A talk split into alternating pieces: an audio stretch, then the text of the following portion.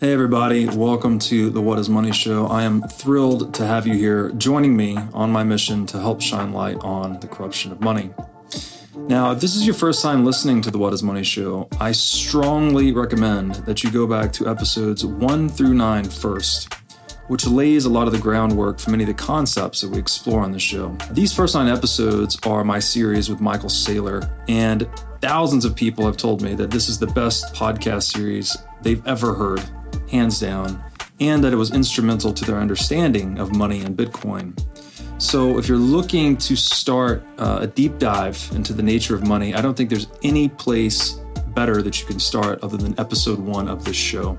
Now, a little bit about this show and how it makes money. The What is Money show is 100% sponsor based. So, all of our revenues are derived from direct sponsorships. And I strive to be very selective about the sponsors that I work with, specifically only using sponsors that I use personally, and also choosing sponsors that have values which are well aligned to the values expressed on this show, such as freedom, education, self sovereignty, etc. So, what I'm going to do now is a few ad reads right at the top of the show, and then I'll do a few more ad reads in the middle. And I hope you'll take the time to listen to them, as again, these are hand selected sponsors, and I think you'll like what they have to offer. Now, I'd like to tell you about our sponsor, Ledn. Ledn lets you do more with your digital assets. For instance, Ledn offers a B2X loan product that lets you leverage your existing Bitcoin to buy even more Bitcoin. Or you can also get traditional Bitcoin collateralized US dollar loans through Ledn as well. Ledn also offers both Bitcoin and USDC denominated savings accounts, letting you generate yield on your digital assets. Recently, Ledn has launched a Bitcoin mortgage product as well that lets you use Bitcoin to buy a home or finance one that you already own. So go to ledn.io. That's L E D N.io today to sign up. Ryan Moran, welcome to the What is Money Show. Hey Robert, you know, it's it's pretty rare that I am actually honored to be on a show, but um I, I am truly honored to be on What is Money. I love your principled stance. I love the people you bring on. I love that you've been standing for you've been standing for for a long time. So thank you for having me on. It's great to see you. Oh, thank you, man. Thank you for saying that. Um, love love doing it. It's a, it's become quite quite a fun job. Tell you that much. Very good. Uh, Very good. As you know, obviously, uh, by way of quick introduction, you are the founder of capitalism.com. Uh, you're a mentor to a number of entrepreneurs. You yourself are a serial entrepreneur. Uh, you also have the capitalism.com podcast. And perhaps most importantly, you are a recent Bitcoin convert. So, welcome to the Big Orange Club. Uh, thank you, thank you. I I am a noob. Yes, I'm I'm a noob convert, if you will. And my my background is in Austrian economics and in entrepreneurship. And my I, I, up until like two two and a half years ago, I was more in alignment with Peter Schiff's views. Mm than maybe Michael Saylor or or your own views mm. on Bitcoin. Fan of hard money, fan of keeping as much power out of government's hands as possible, but didn't see Bitcoin as the perfect solution. Mm-hmm. And and in the Austrian world, I, I, think that at least my my you know, I, I had a handful of professors that were that taught me in university when I was studying Austrian economics who were almost religious in their defense of Austrian economics. And I would I would throw Peter into that, Peter Schiff into that camp as well. That that background, I think at times can be so so specific in our ideals and our values that mm-hmm. at least in my case, I was sort of shut off to other things that might match our values and advance the cause faster. And that's how I felt about Bitcoin it wasn't until 2020 when two things happened. One, they printed money like it was going away. And number two, I saw cancel culture reach a point in which I realized, oh, they could just stop stop using my services if the government owns all the money.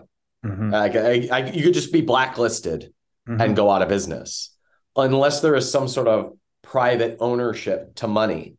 And that is where I would say that I saw the need for a Bitcoin like alternative. Mm-hmm. And in looking at the field of options, Bitcoin is the best option that exists right now. Right. And I'm not at the point yet where I am closed off to other options. I still think there's a lot of value in Web3 technology, even NFTs. But when it comes to long term backbones of private trade, I've slowly come around to the realization that I was wrong about Bitcoin for many years. Mm.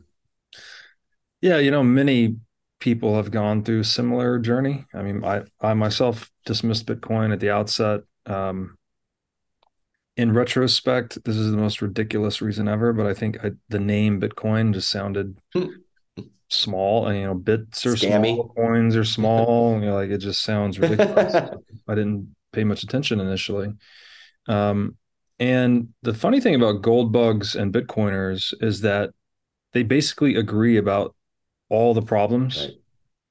Like in, almost total agreement on the problem set. You know, government's too big, taxation is theft, violation of private property, all these things. Like yeah. we're well aligned on. However, they're divergent on the solution, right? Gold bugs yeah. think we have to go back to the gold standard. Bitcoiners think, and I agree with that gold has already failed, right? It just it has this technological limitation as money that it's not super portable. So to scale it as a global monetary standard, you need something like a central bank. You have to centralize the custody and issue tokens on top of it called currency. Mm-hmm. Um, and that maintaining that peg, putting that trust in a custodian or an institution to only issue the amount of paper that they have gold reserves to justify is the fundamental problem. Like you need to trust human beings to not be human beings. and I just don't I just don't think it ever works. So that removes so that let, option. So you're left with Bitcoin basically. May, may I may I make what and again I'm a Bitcoin noob here. So forgive me if I'm poking a hole in your argument that you've filled many times.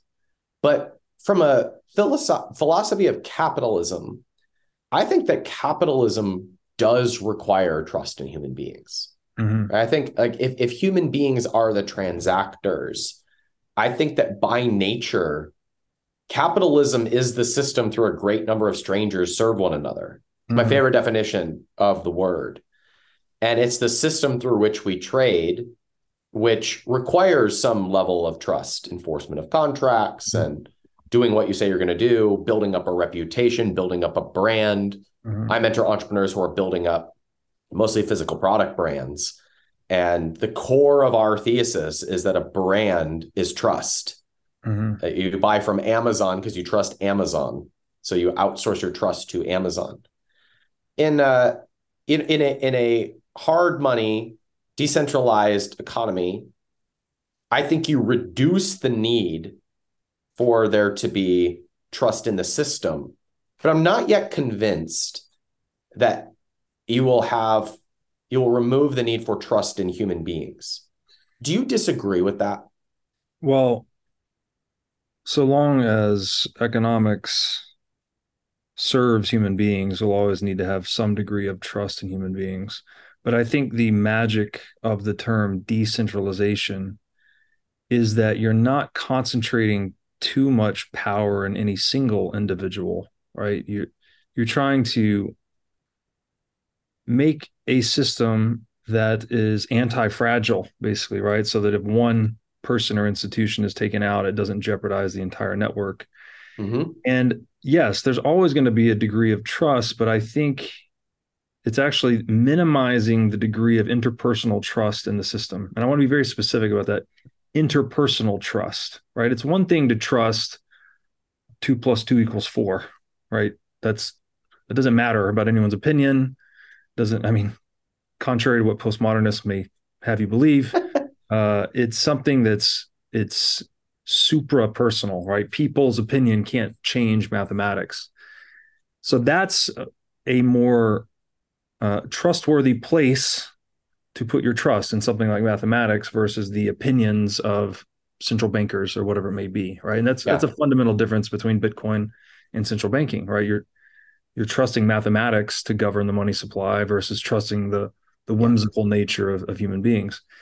So there's a value there to minimizing the degree of interpersonal trust necessary for human beings to cooperate. That's actually Nick Szabo's definition of money. He says that money is the trust minimized asset, basically. So it's the asset mm-hmm. you can store economic value in with the lowest degree or the lowest need to trust other people, right? Gold is a great example of this. It was promoted to money on the free market by virtue of its monetary properties, not because any government designated it as money or any individual said this thing is money now, right? It was this emergent, uh, emergent phenomena, frankly. And so I don't think you ever get rid of trust. But what, what did Adam Smith say? You know, it's not the baker doesn't provide his customers bread because he's altruistic. It's not or, from the benevolence of the butcher from which we get our meat, but yes. in regard to his own self interest. It's self interest, right? So, what we're trying to do is align individual self interest towards a greater collective outcome. That's how I understand capitalism, right? And the the proper limiting principle is private property, right? I should be able sure. to pursue my individual self interest as much as I want so long as I don't violate the boundary of other people's person or property. Right. That's right. Right. And as long as they reciprocate, then that's that's the best system. That's going to produce the most output per unit of input, the most peace, the most prosperity, the most innovation. So that's how I view it. It's that, that word trust. I agree with you. It's always there, but the degree to which we can reduce the need for interpersonal trust, the more the system can flourish economically.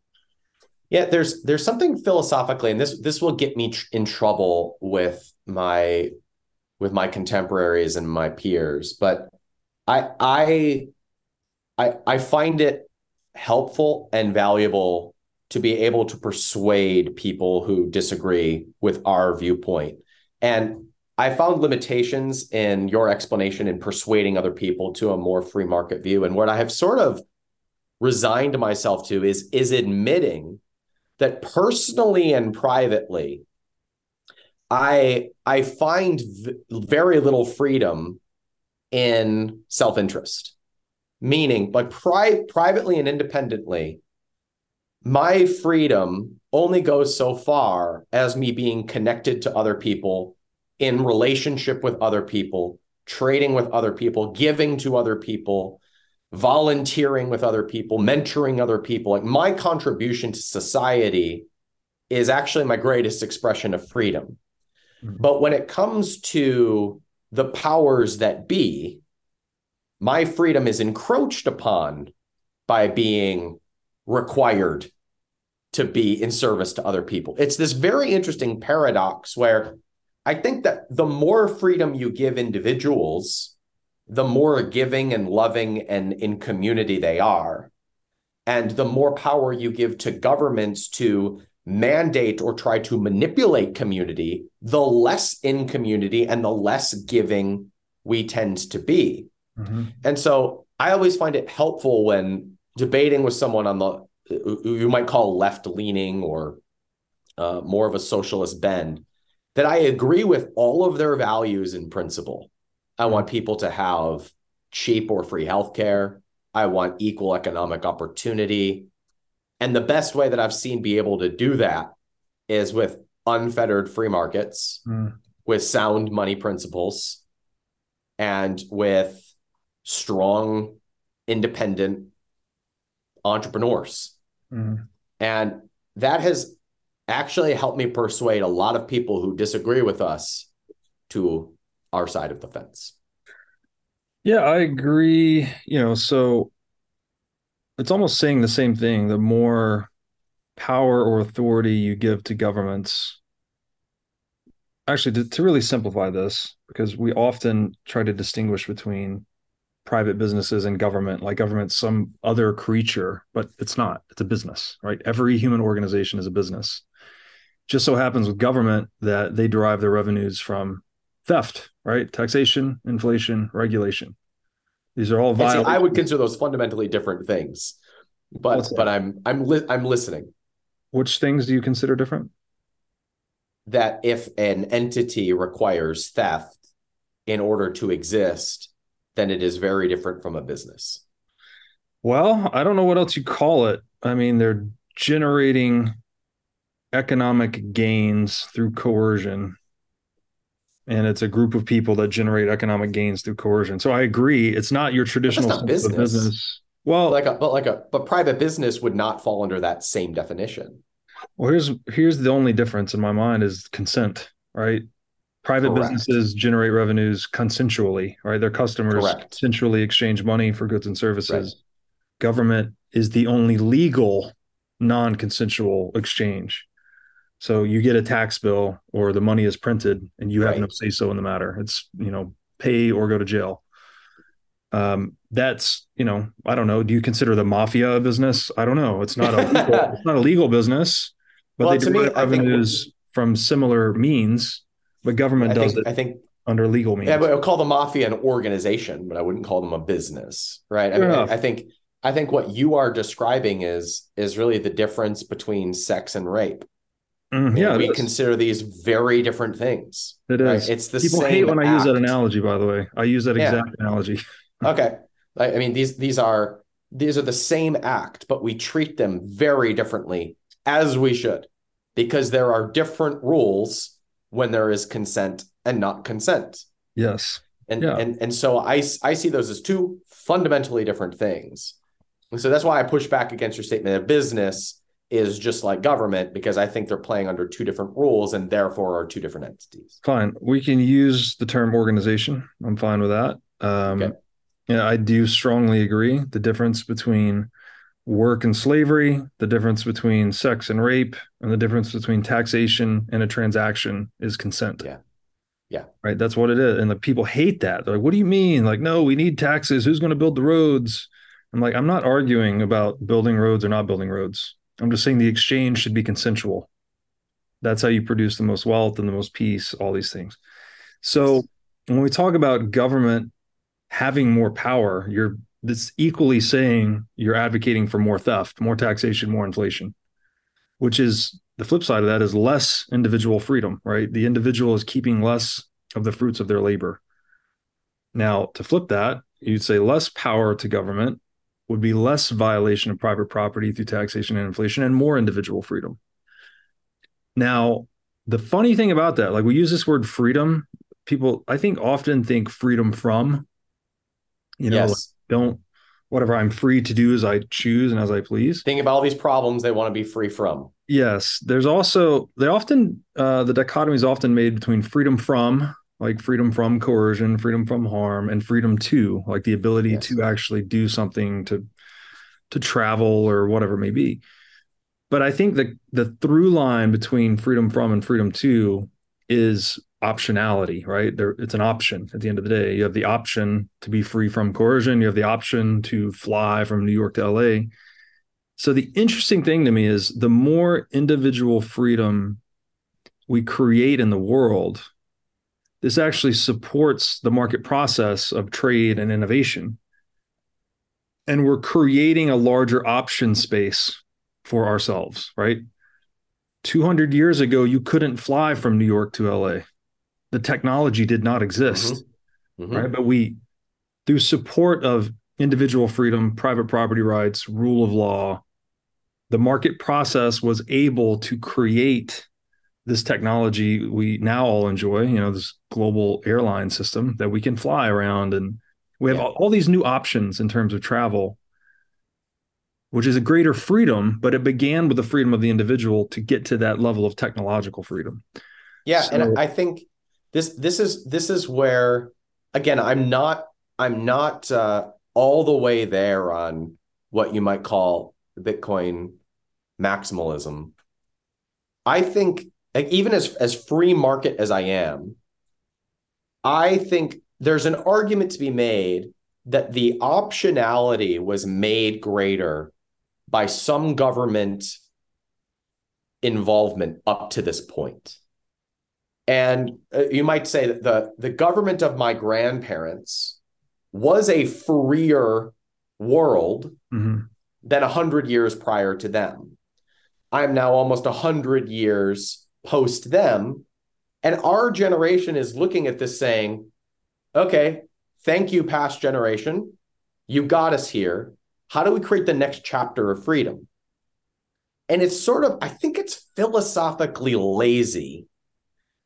And I used to be this way, even as recently as a few years ago, to look at the world and bring my idealistic, even Austrian view and say, this is what it should be. And I'll fight against anything that doesn't match this. I think that is almost more religious thinking than it is productive thinking. Whereas where I am right now is more to say, here's where we are, and we've inherited the benefits and the problems of the previous generation. We're now saying, how do we develop freedom from those problems and the freedom to usher in the next chapter? And Bitcoin is a very strong option to open up that next chapter.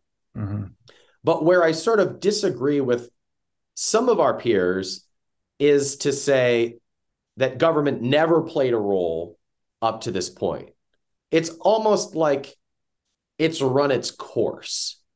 Like, for, like government is a dinosaur that can be done away with in time, and we can be advocating for less and less, much, much, much less, and that as we're developing these new technologies, we may have more private organizations that are run on chain, that are privately owned versus centralized. Do you know what I'm saying? Yeah, I mean, so for government, you know, like it's not we can't clearly disentangle these things. Like, oh, all government has Right. always been evil. It hasn't contributed anything good ever. Although oftentimes when I'm talking on the show, it may sound like that. Um, there's obvious there's obvious uh, flaws in the perfection of that notion because Yeah. well we needed to have private property rights enforced right so Right. can enforce That's it? right.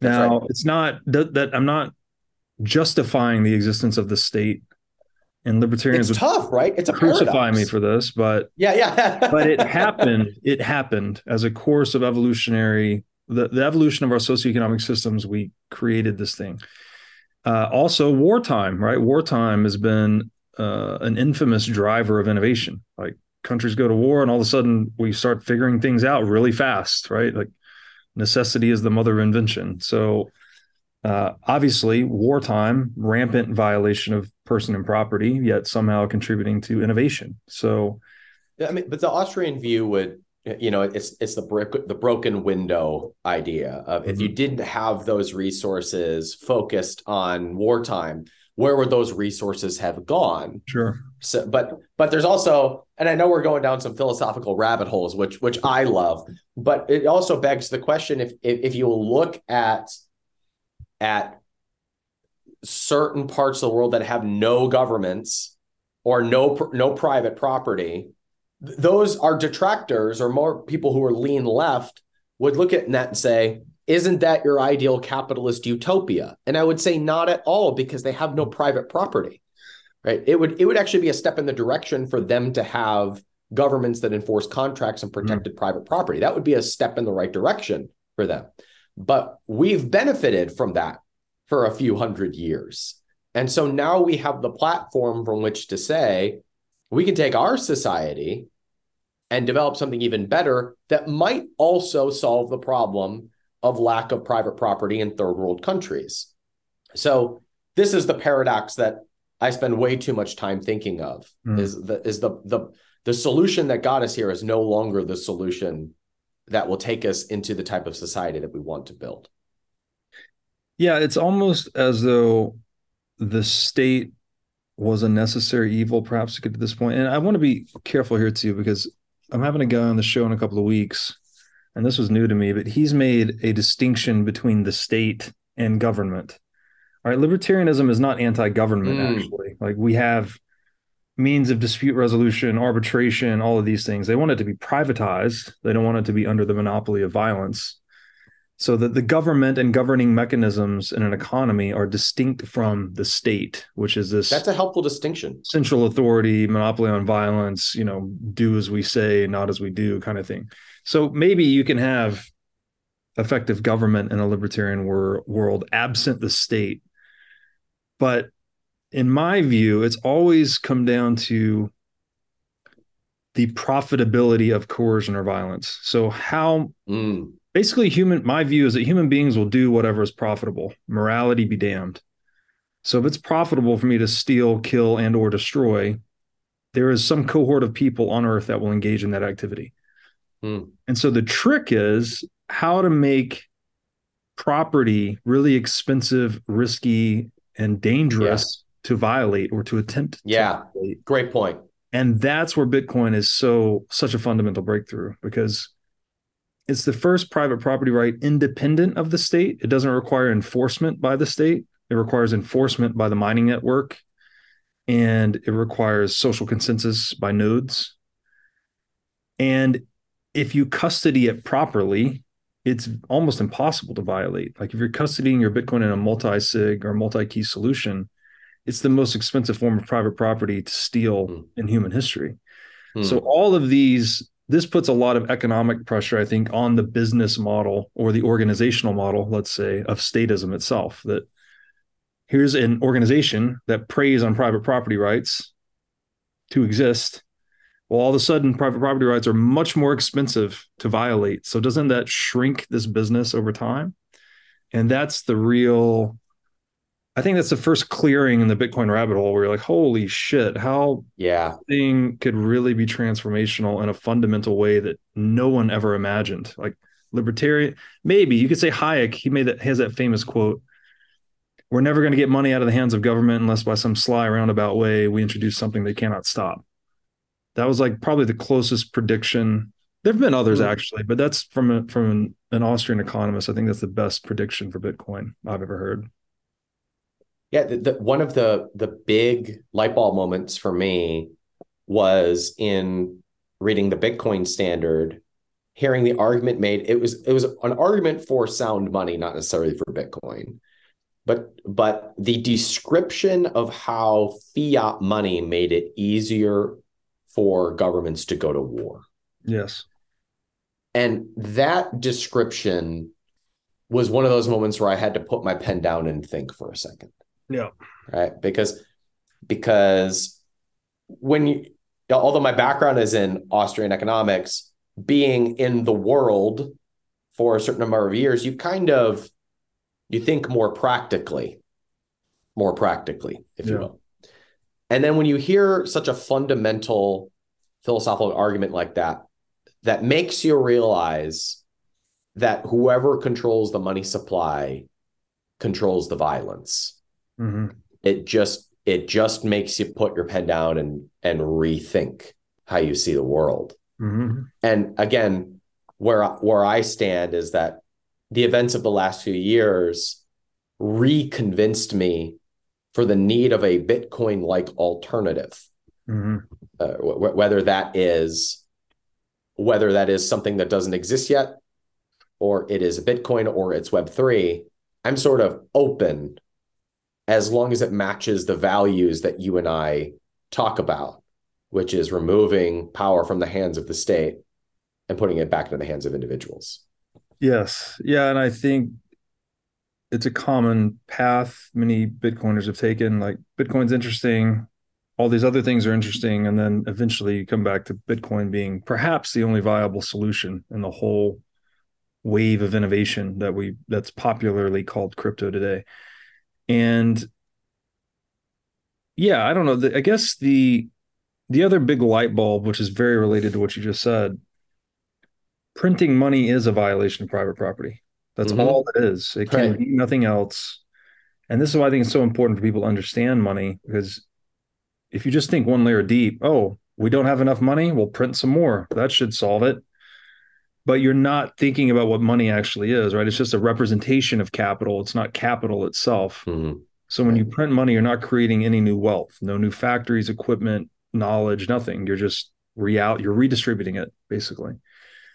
And so that has been the covert funding mechanism for World War One, World War Two, right? The reason these wars yeah. got so colossal is because individual states were not confined to their balance sheet. They could now tap into the balance sheet of everyone using the currency, and they could just confiscate all the wealth from them through inflation. So, yeah, I don't, I can't imagine a much larger moral or ethical case for sound money other than preventing World War III. Yeah, of course. And once again, we're I think we're faced with the paradox of it it again, like you said, we, we could get crucified for these this rabbit hole, but you might make the argument that even that was necessary to get to this point. Right. I, I don't huh. it, it's it's of no use to go back and argue the past. But where I think we are now is that if we want to avoid having a similar thing in the future, sound money slash Bitcoin looks like a really attra- attractive alternative to pr- to create a more peaceful world. Yes.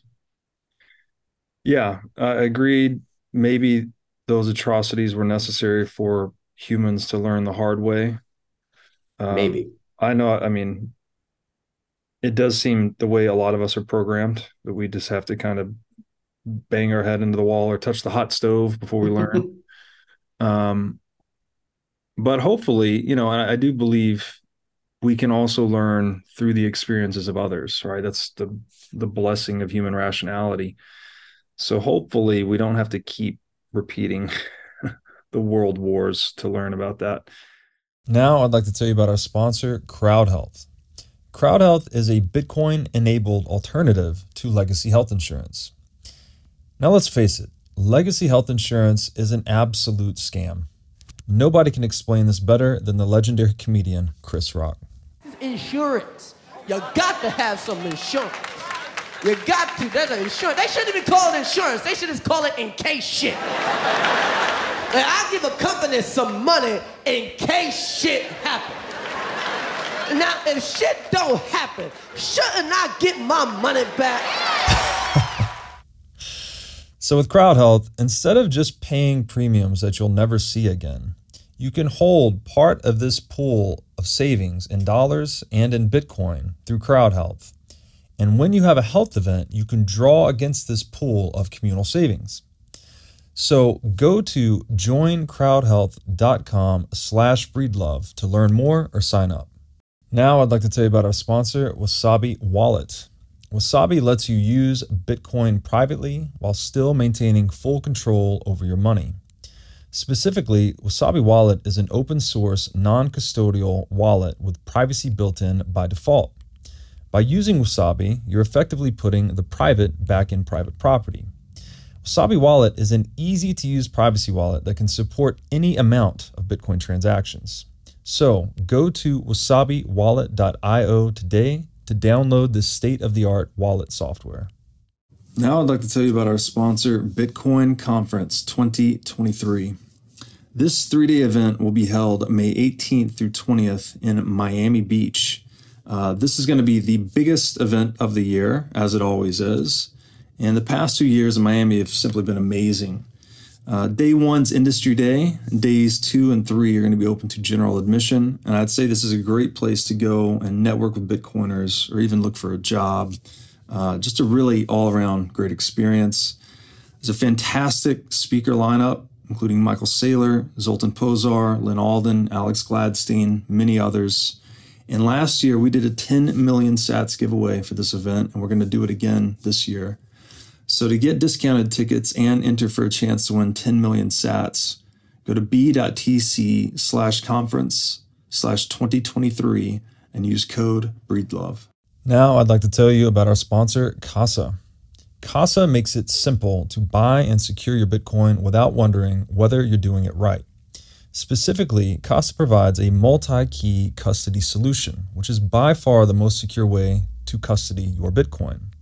Now, when I talk about Bitcoin being theft proof money or inviolable private property, a multi key custody model is exactly what I am talking about. Using multiple keys lets you maintain full control of your Bitcoin while also giving you redundancy in case you lose one of the keys. It's also the best way to secure your Bitcoin for inheritance planning purposes. So go to keys.casa, that's C A S A, today to sign up and use discount code BREEDLOVE. Let me ask you this. So you you mentioned you had a good definition for capitalism earlier. We said we were going to talk about this though. Like what is your you had a definition of money I think you wanted to share. Well, and you know it's my favorite question, so I have to ask you: What is money? I, I, I love I love that you asked this question, but I asked this question from a completely different context than you. Like I, I see money as the ability to exchange. It's the way that we make agreements or focus attention. Mm. We exchange money so that we each agree where we are going to put our attention. You build a building mm. by putting a certain amount of capital that gets all parties who are participating to focus on building this building. Mm-hmm. It's it's it's like the way it's like the the physical manifestation of focus. Mm-hmm. But I asked this question from a different context when I'm working with entrepreneurs because the business model of capitalism.com is that we teach entrepreneurship. We we teach entrepreneurs and we excel in getting entrepreneurs to their their first their first million that's our bread and butter and it's so interesting to see the the beliefs that people bring to entrepreneurship that they have about money and that their beliefs about money either support or hinder their success as an entrepreneur whereas money is just the way that we're focusing attention and creating exchange between each other if you can get an entrepreneur to realize that money isn't actually real, that money is just a mechanism through which we trade, it it almost um, meld melts their brain in the same way hmm. that you might have had your brain melt when you saw how big Bitcoin could get. That it's almost a fundamental new way to view the world. Because we have these stories about, well, money is freedom it's ridiculous. It's ridiculous. Money doesn't equal money and freedom are completely unattached one. They are completely different things. You can have a lot of money and not be free. You can have a lot of money and be free. Mm. The opposites are true too. They're they are separated. They are mutually exclusive. And if you believe that money is free, then you're always dependent on money for freedom, and therefore you're a slave to money. That's a very interesting paradox. Mm. And so if you can get an entrepreneur specifically or an investor to see that money is the expression of focus, the expression of value, the ironic thing is then they start aligning their focus and their value appropriately and I start making a lot of money. Mm-hmm.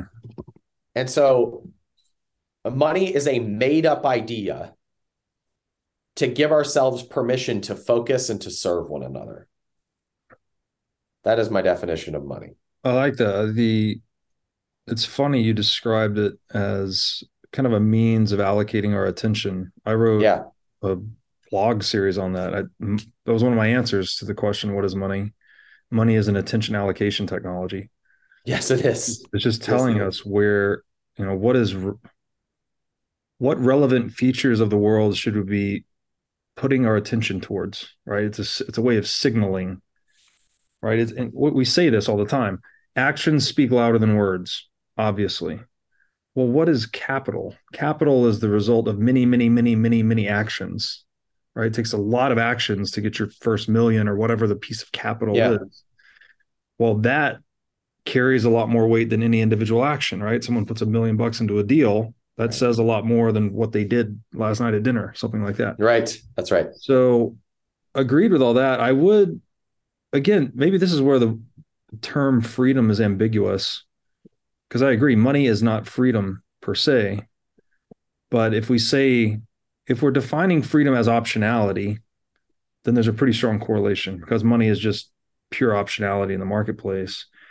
But that doesn't mean money is going to give you psychological freedom right? You can't just be rich and like be internally free, I guess. Right. I would classify that as more more like something like the absence of fear.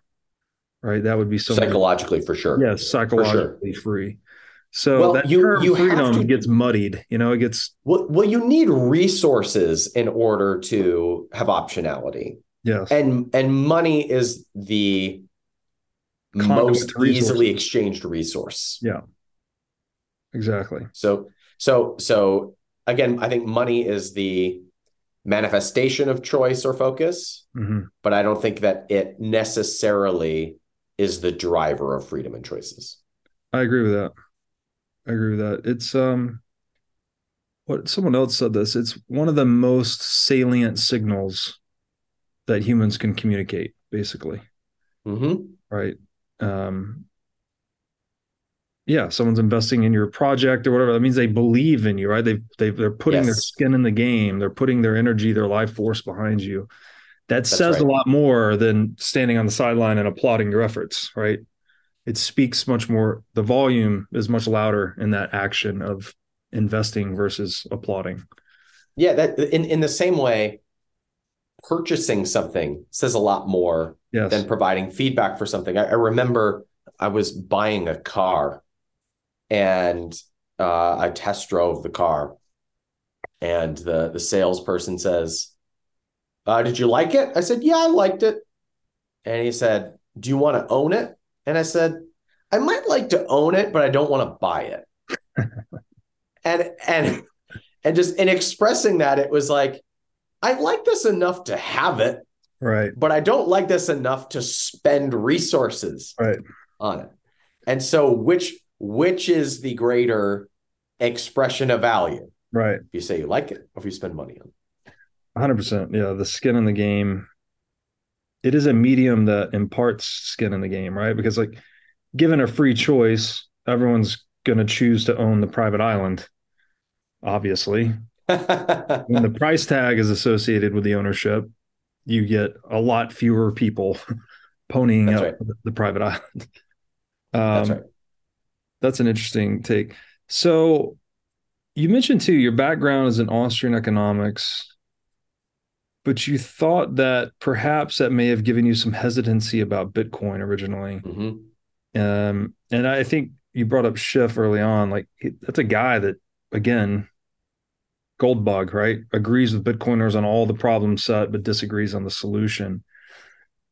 What what is it about um because for me it was the opposite austrian economics actually clarified a lot of my thinking around bitcoin so sure. i'm wondering what what aspects of austrian economics gave you hesitancy about bitcoin well, or robert i i have a religious background you know i went to i went to college indiana wesleyan university thought i was going to be a pastor for a good part of my life uh, ended up studying economics and so there's a there's a religious there's a religious undertone to my formative years, but also a religious undertone to the school of, of, of economics mm. that I was taught.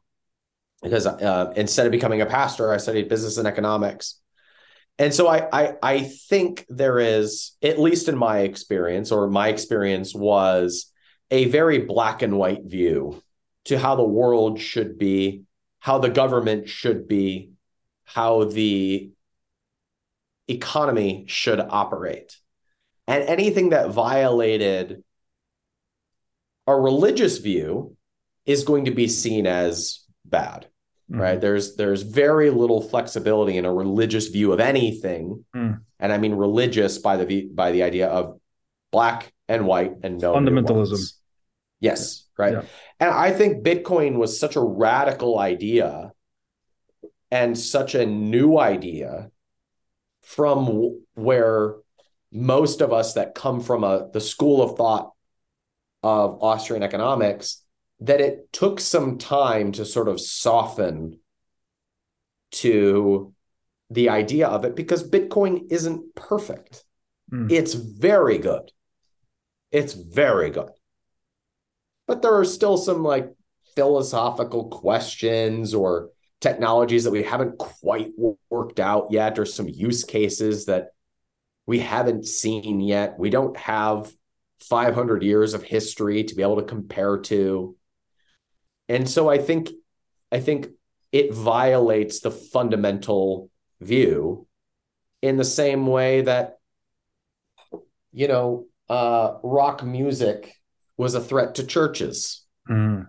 It's it's it's it's a new way of viewing the expression of values that we Mhm. might agree on, but our backgrounds and fundamentalist views prevent us from adopting it least quickly.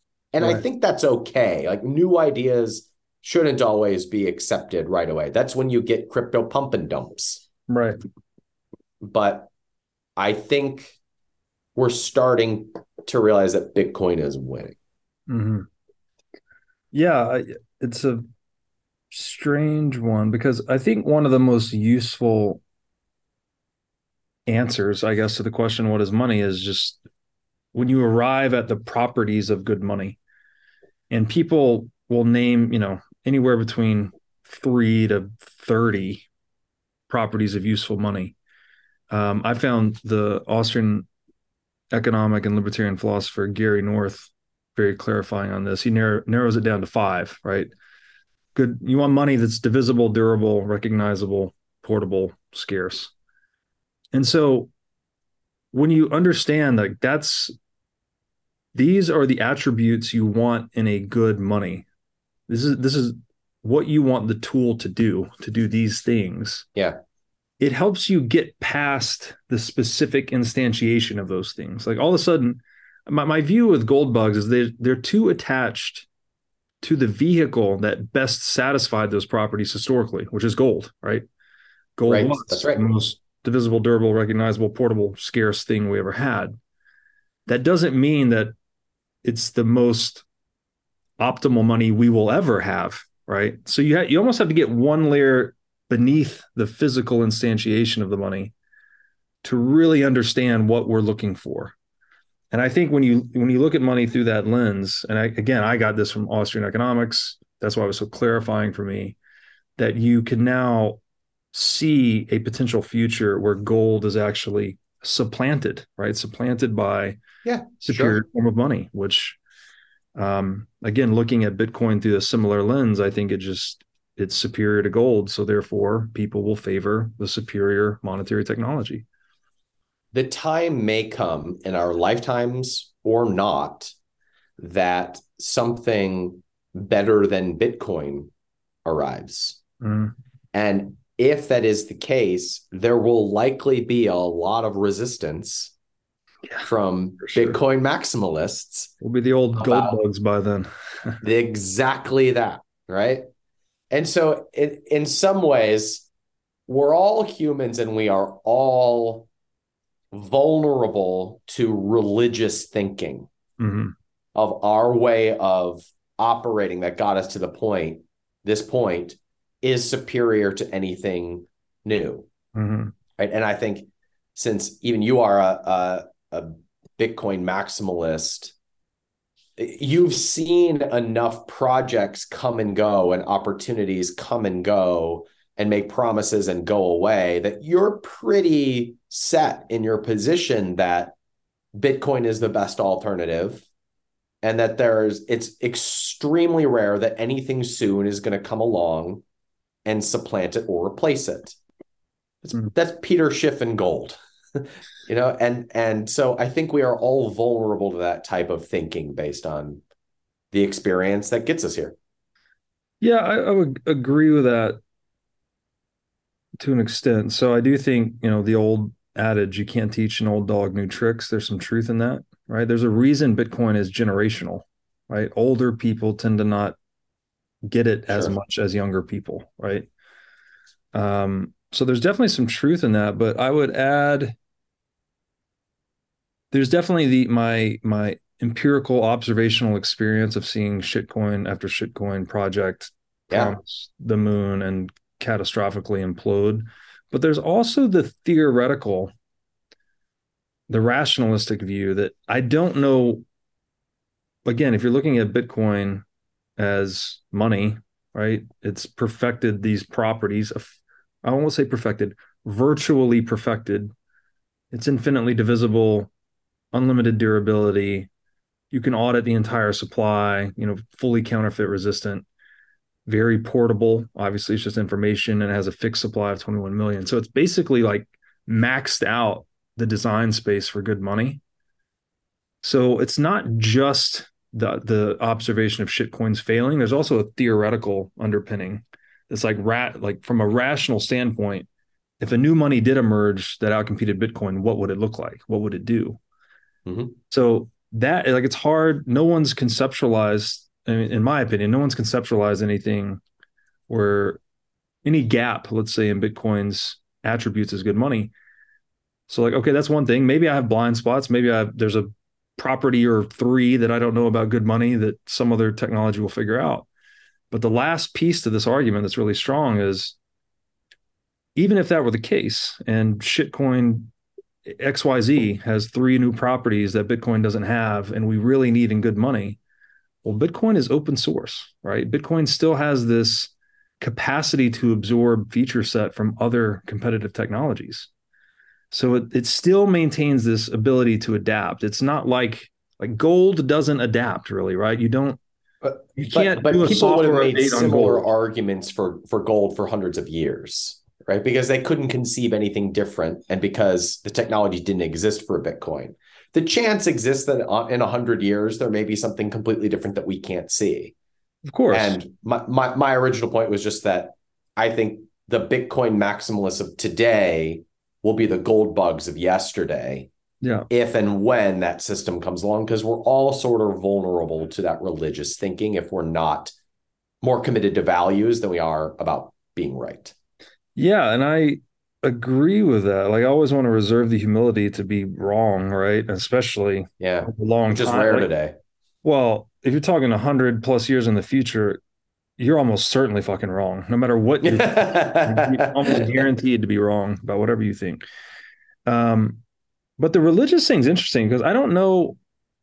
It seems to me like humans are kind of like religious animals in a way, right? That we, sure, you know, we create these stories that we inhabit, yes, and then we defend them, or we but we advance them. So I don't know that you can get out of that ever, you know. Um, there's there's a religious instinct, I guess, in just being human, and that may I sound like right. a dirty word. People be like, "Oh no, I'm a scientific atheist," but I would argue that those people haven't actually looked at their fundamental presuppositions because science itself is based on the faith that the structures we have up here, the structures of intelligibility, will track to the structures of reality. That's just a faith. We don't have a proof for that. You can't prove that. Yet the entire enterprise of science is suspended on top of that faith.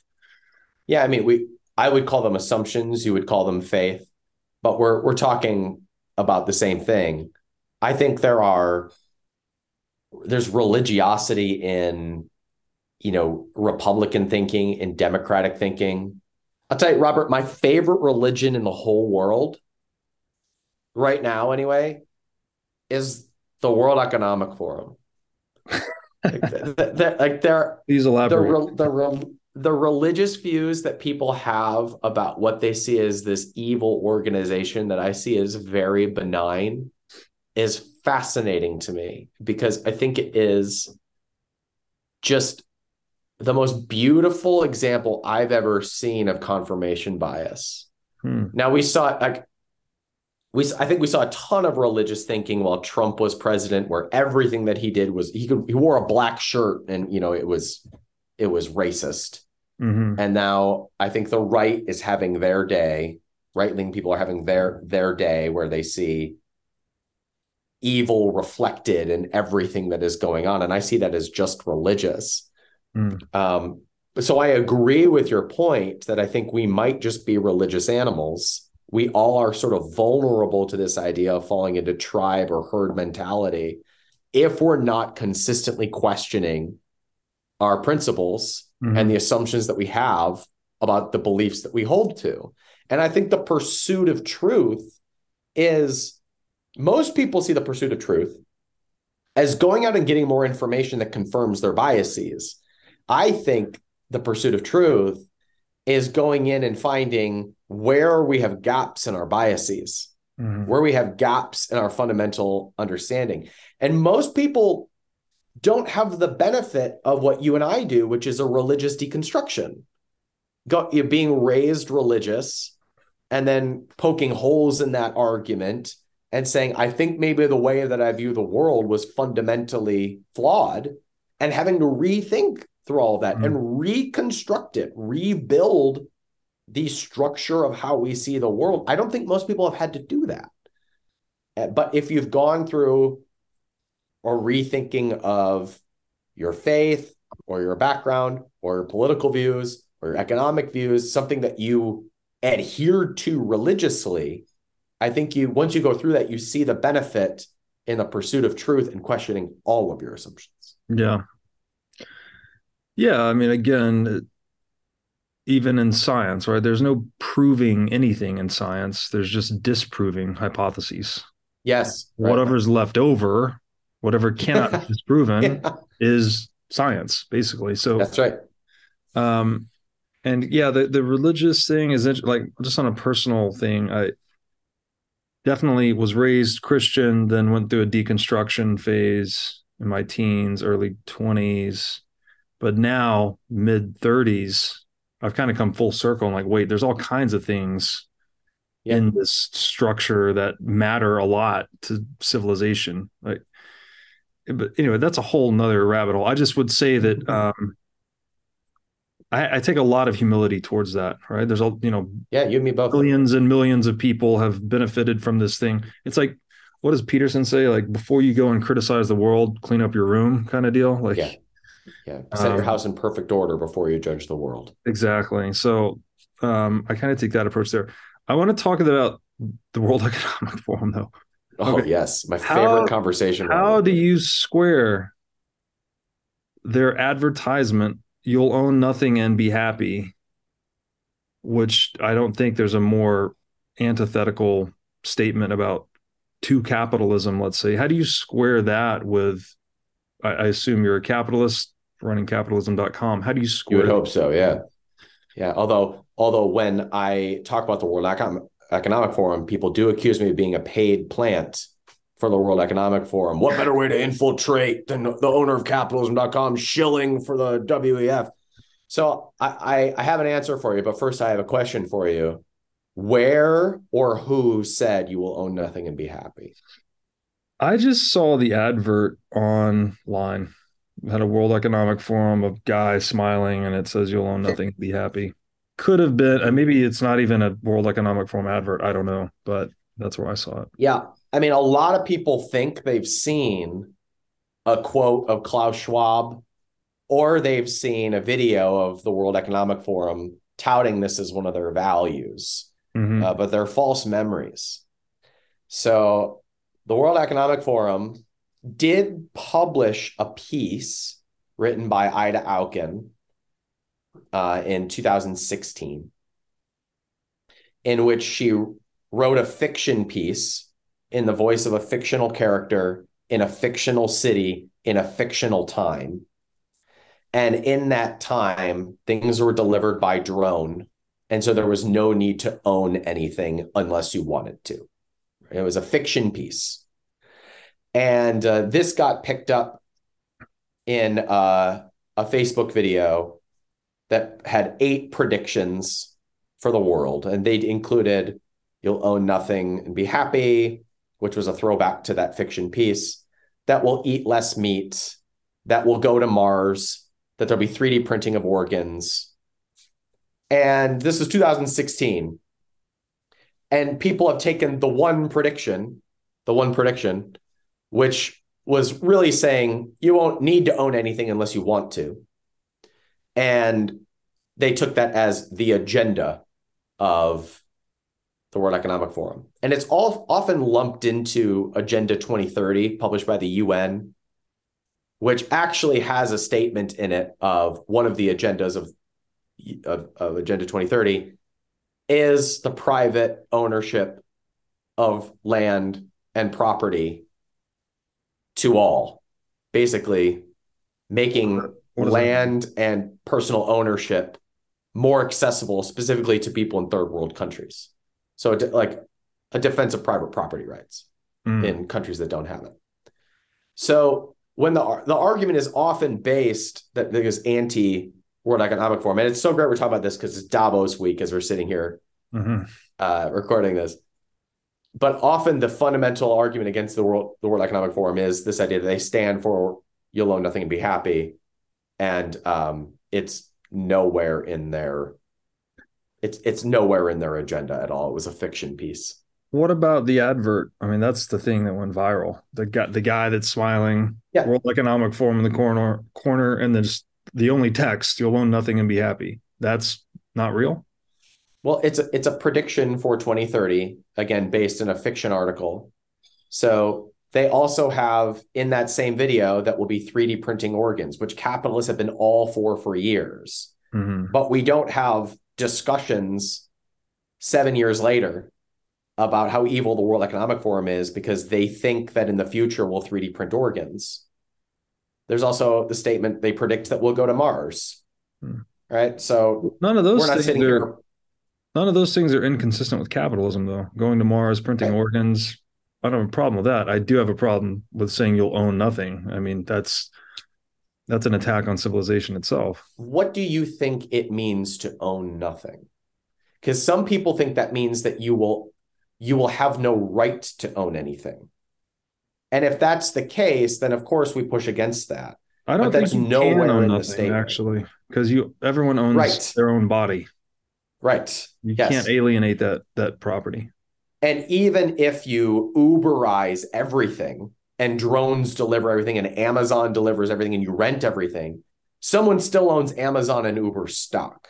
Mm-hmm. So nowhere in the statement of own nothing and be happy does it mean that there's no private ownership. It just means you won't have stuff, which is just the trend of the world. My best my best friend started a company called rvshare.com because he had an RV yeah. and it was not being used half the time. So he started a company in which you can just rent RVs and people have sure. businesses built on top of it.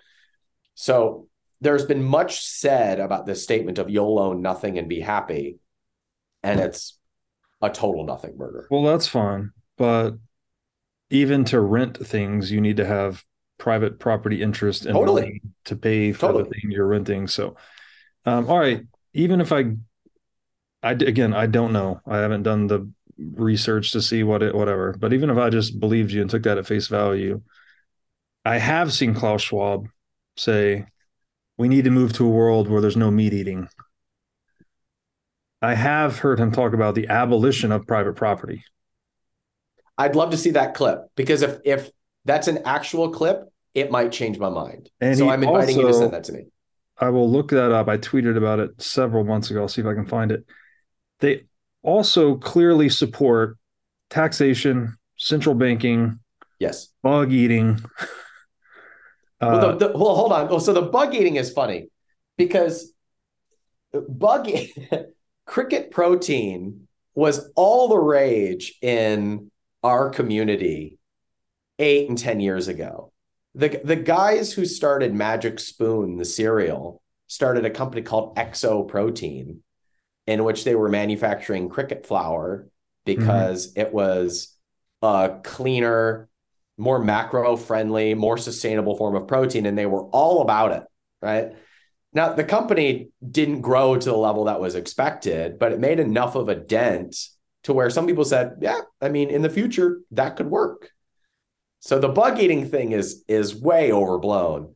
But where there are plenty of things philosophically to disagree with an organization like the World Economic Forum or Klaus Schwab, you know, personally, there's plenty of things in the Great Reset that mm-hmm.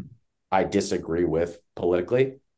I just don't see the institution as particularly influential Hmm. Most of what they have advocated for has failed.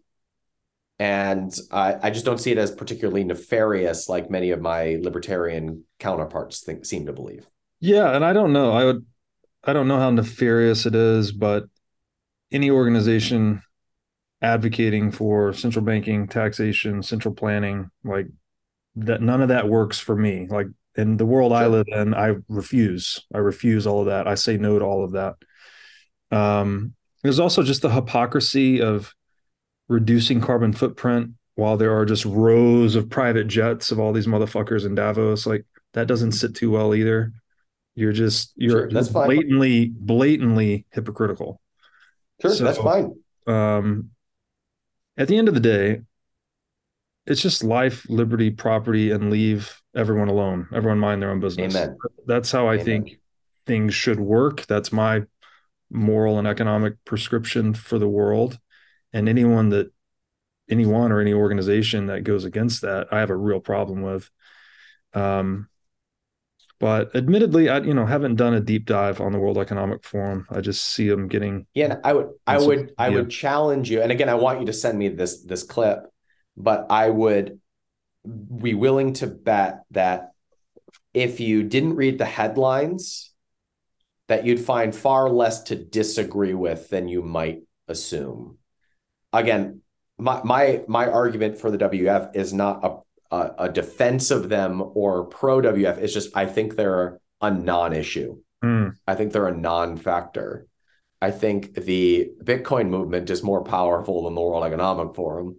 I think oh, that yeah. private private property, I think that capitalism, I think that individual entrepreneurs are more influential than uh, a group of elites getting together and listening to Yuval Harari talk. You know, th- this this is just it to me. It is it's a complete non-issue. Yeah.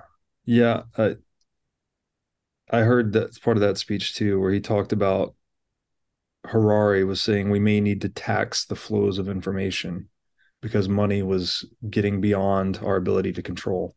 When I say our, I mean speaking from his perspective of the central planner. It's harder and harder to tax economic flows in a world of digital money.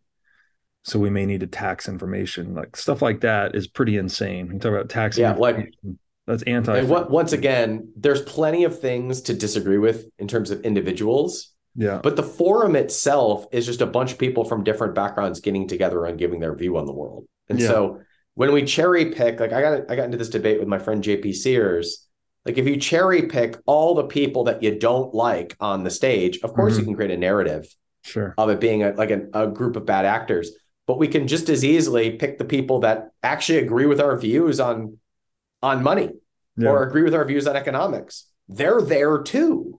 yeah. And it's just there's just them getting together and saying like, I see the world this way. As it's a conference. Yeah. It's not particularly as influential as as people give it to be. But in our world, like, I mean, think about how far we've come as a community of again, like I'm a noob. Like you guys are way ahead of me in terms of how long you've been pursuing this, but like our ideals of small government and private property and freedom, look how far we've come, and we need an enemy.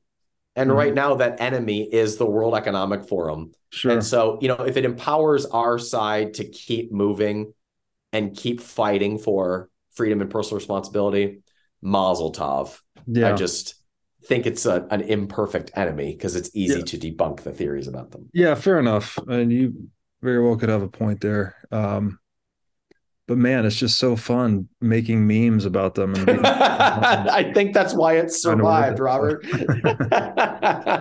Ryan, man, this has been a heck of a conversation. Um, It's been where fun. can people find you online?